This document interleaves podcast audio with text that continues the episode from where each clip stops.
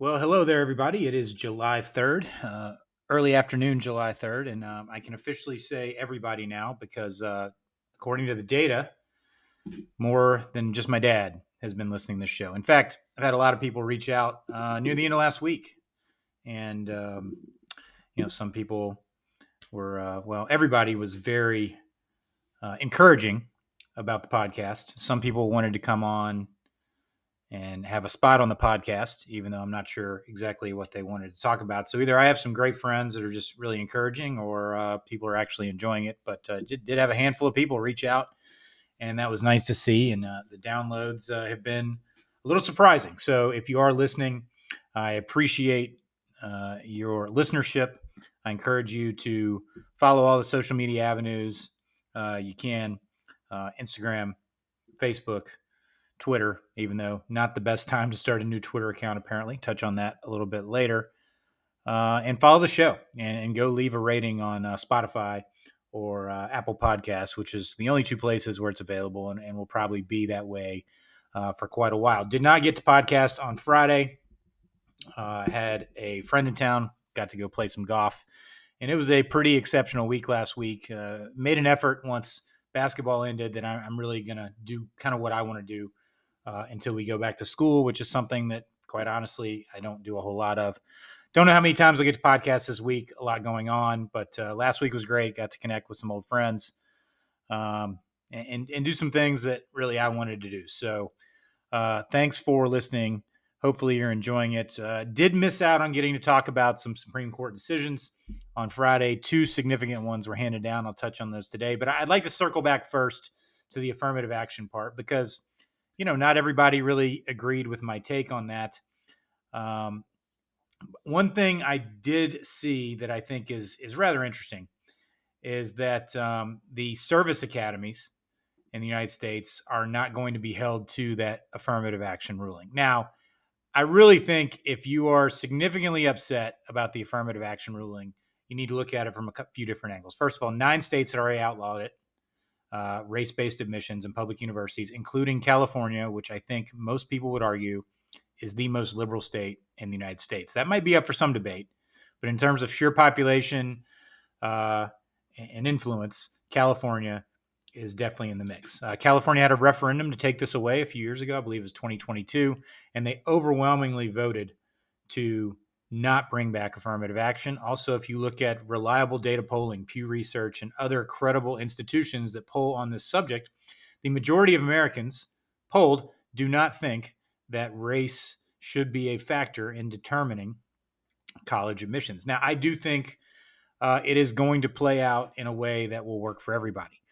Uh, first of all, um, I think the concept of affirmative action, if you did it on a socioeconomic basis, would be more effective and would also, in turn, help minorities more than would help anybody else. I think that's something to be looked at. I also think institutions of higher learning see the value in diversity.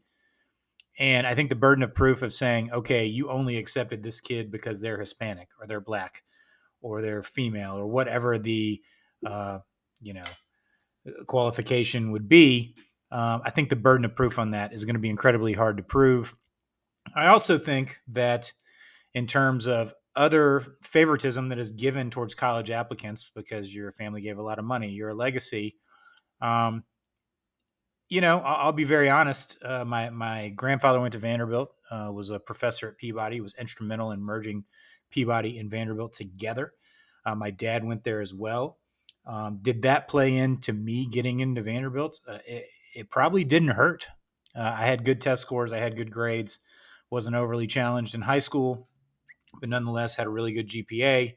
Uh, would I have gotten in without those connections? I think so. Uh, the acceptance rate was much higher, about 20 to 25% when I got admitted to Vanderbilt, not the six, seven, eight, nine percent it is now. But uh, did that play into it? Yeah. So maybe I'm a little hypocritical on that. I'm not sure. Uh, but I, I, think that is something that needs to be looked at. Um, if you're going to give favoritism if you're going to take away favoritism in terms of, and maybe favoritism is the wrong word, but in terms of race, uh, preference, let's go with that. Uh, you probably need to take away preference of these other aspects that come into play, but we will uh, we will see how that all plays out uh, in the future. I really don't think the impact is going to be that significant, but uh, nonetheless, we will see how it plays out. Now, in a, a similar ruling or an expected ruling, uh, the student loan debt uh, that uh, President Biden tried to waive uh, was struck down by the Supreme Court to the surprise of probably nobody. first of all, I think this is probably the right ruling when it's all said and done. The bigger issue that we are facing with this is the growing cost of college. And until we get away from the concept that everybody needs to go to college, uh, then colleges are going to be able to continue to um, gouge people in terms of their admission costs. We need to make colleges compete for their students, and we need to shrink the pool of people that go to college. You do not have to go to college to be overly successful. We have lived with this narrative for a really, really long time. And to be honest, I don't think it's necessarily true. You can go online and get all kinds of certifications. You can get different kind of jobs. One of my former players graduated, I think, in 2014. Uh, was a, an okay student, uh, a little bit different background than the typical student that goes to the high school I teach at. Uh, became an electrician, and he's killing it. He's making all kinds of money. We need to focus on kids going to community college. I think community college needs to be free. If kids want to go get trade certificates, we need to allow for that because that is ultimately going to be the aspect that allows people to move up and have uh, social mobility within classes, giving them the skills and the opportunities to move up.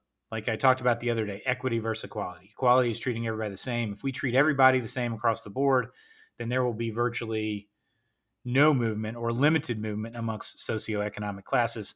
Where if you give uh, people, and it is more difficult. If you are a poor person in this country, whether you agree with this or not, statistically, it is more difficult for you to seek upward mobility in the United States. We need to start putting things in place that allow people to move up financially.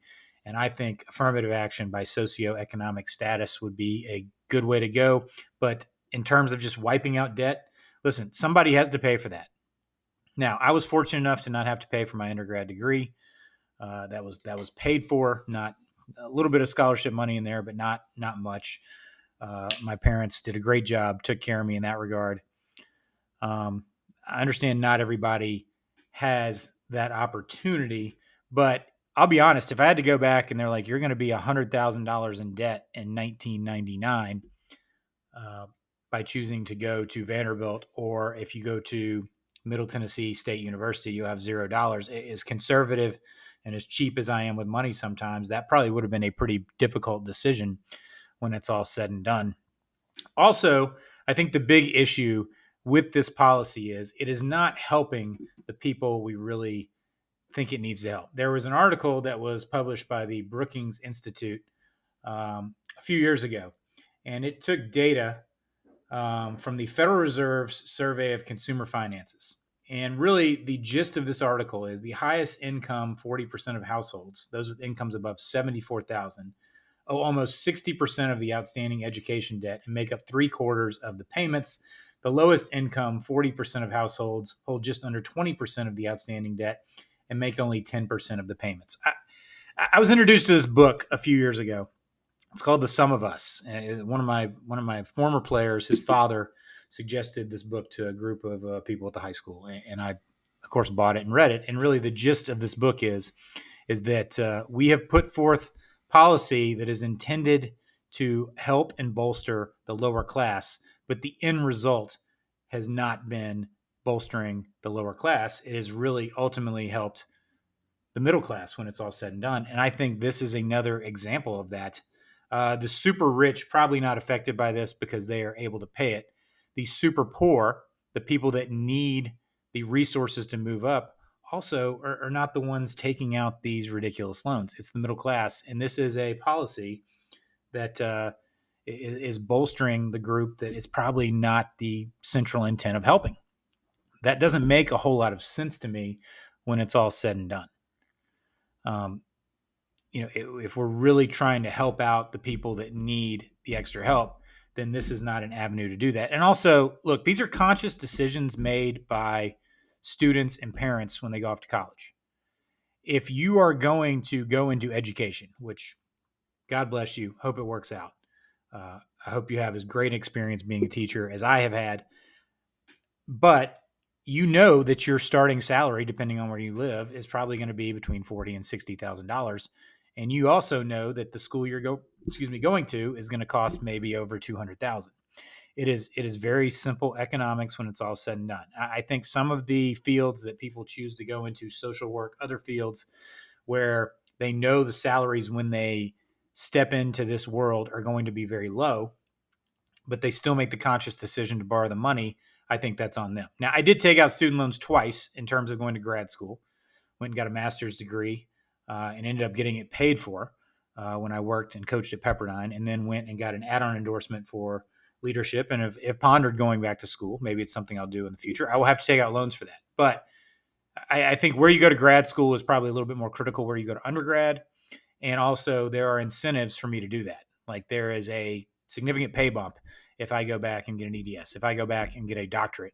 Uh, so the ends do kind of justify the means there, and I could pay off that loan based on extra income within three to four years, if not earlier. Now, the student loans I took out for grad school, I was able to pay back relatively quickly because I put an emphasis on it, uh, but it wasn't easy. And I was definitely, ca- you know, characterized as a middle class earner, and still am, based on that. So I'm not going to get into the uh, you know the specifics of did, did President Biden overstep his bounds by doing this? Um, I think he did. I think this is something the president can't do. But then again, like every president essentially since FDR has made uh, or, or has put forth the executive office and expanded it significantly since they've been in office. So this is nothing new. This was done by Trump. This was done by Obama. This was done by Bush, Clinton, etc. So I'm not going to sit here and, and give uh, a whole bunch of criticism. And, and to his uh, to his credit, uh, it was a good move in terms of attracting some attention before the midterms, which ultimately political parties are put in place to try and win elections.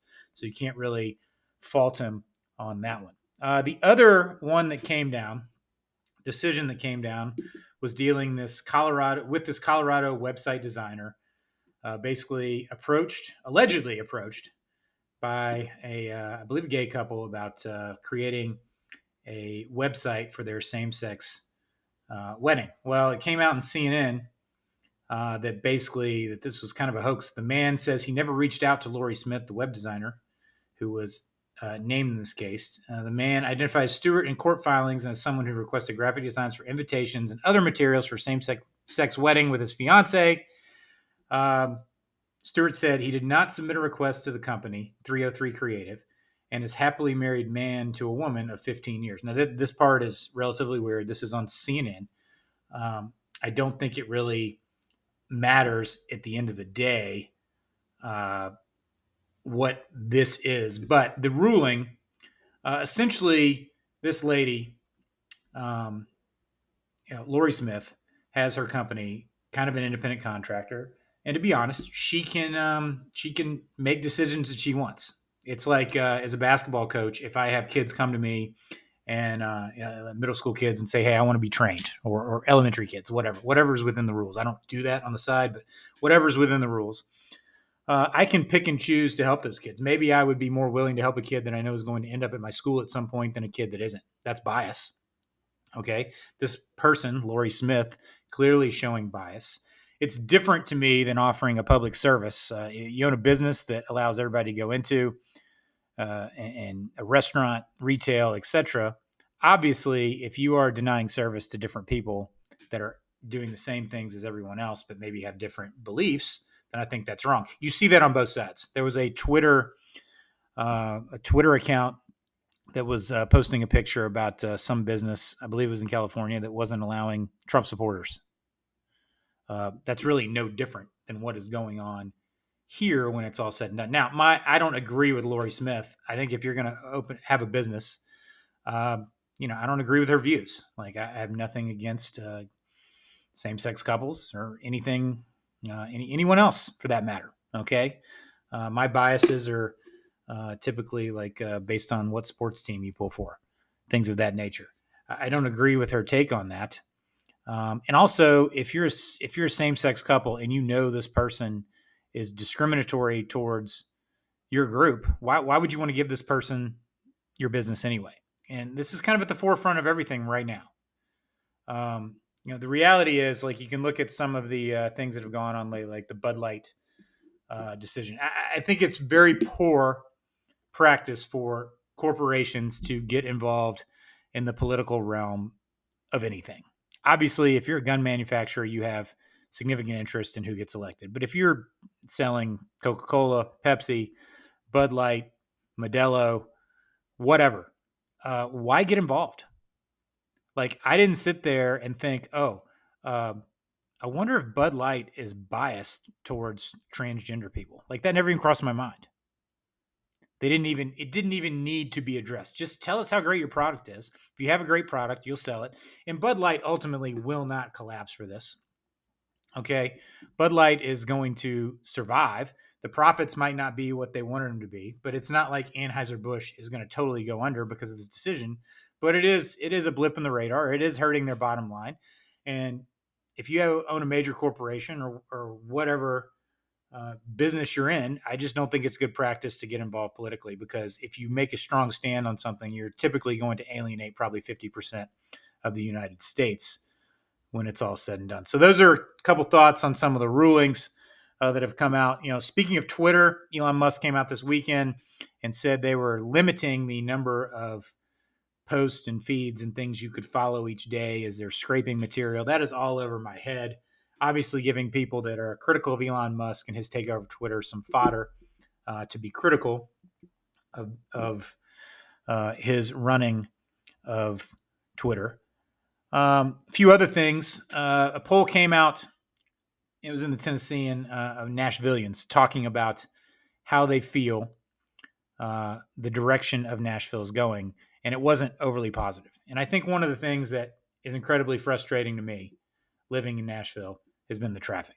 Now, after living in LA for five years, I did not think traffic in Nashville would phase me quite as much as it had. But th- this crossed my mind. I was coming back into town a few weeks ago and it's uh, didn't time it well. Come right back in at five o'clock.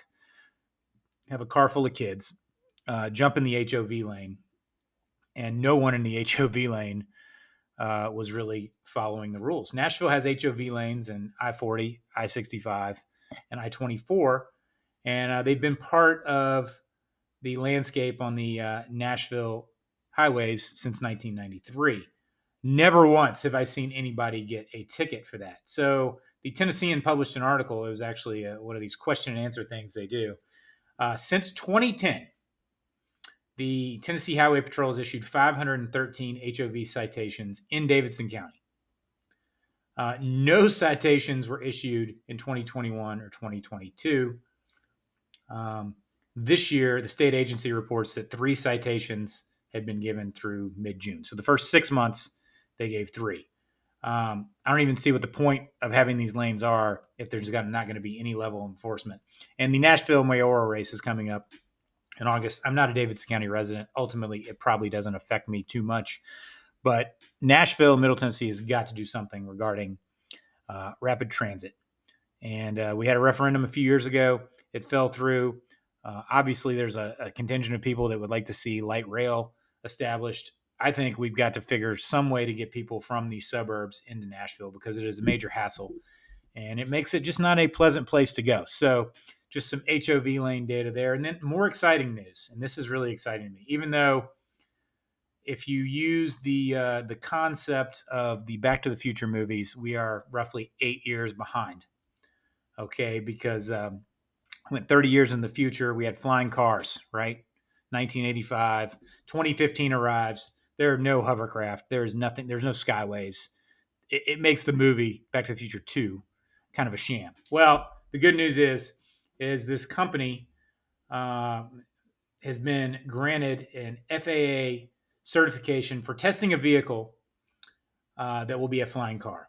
Uh, it is called the Model A, and is the first flying vehicle that is drivable on public roads and able to park like a normal car. It also has a vertical takeoff and landing capabilities it apparently will be able to carry one or two occupants and will have a road range of 200 miles and a flying range of 110 miles. Now, this is pretty exciting stuff. Uh, the company expects to sell the vehicles. The company is called Alef, A L E F. Maybe I butchered that, uh, but the company expects to sell the vehicle for $300,000 with the first delivery projected by the end of 2025. So, finally, some of the foreshadowing of the great trilogy of Back to the Future is coming to life. And I think that's uh, interesting news as uh, we'll see how that plays out. I'm not too optimistic that that's going to change the way we live, but uh, we will see. And uh, probably long overdue because no one likes to sit in traffic. Last thing I want to touch on I, I record uh, Meet the Press every week. They had an episode yesterday uh, dedicated to the fentanyl issues and overdoses and, and how basically we've gone from 5,000 overdoses in the 80s to over 110,000. Fentanyl is the major uh, factor in these increasing overdoses. It is produced in China. It is sent to Mexico. It is crossing our borders, coming in through ports of entry. Uh, it is a major, major deal. And I didn't know much about it until I watched the show yesterday. And as a parent of kids in high school, it's very alarming because I'll be very transparent here. If fentanyl was a thing when I was in college, there's a decent chance that probably two to three people I know uh, might not be alive because, um, you know, people did, you know, it's college. People did drugs. Uh, you know, people doing ecstasy, things of that. Obviously, um, all these different pills that are out there today uh, that, that, kids are taking. Uh, fentanyl looks exactly like it. It takes a very small dose to kill a person, and, and it's a significant deal. And, and, I fear for anybody that gets mixed up in the wrong stuff. I think it's something that if you have kids approaching high school, you need to sit down and have a conversation with them about because uh, enough fentanyl entered the United States last year to overdose every single person in our country and it's something that uh, we're going to have to deal with as we move forward. So, kind of exceeded my time limit today, my self serving time limit of 20 minutes, uh, but wanted to get on and talk to you. Please go leave a, a, nice review. If you don't want to leave a nice review, just go do something else. I don't care. Uh, follow me on Instagram, Facebook, uh, Twitter, and uh, I will maybe do another one this week. Got a lot going on, not a lot of free time. Uh, we will see how the rest of the week plays out. Hope you guys are doing well, and thanks for listening.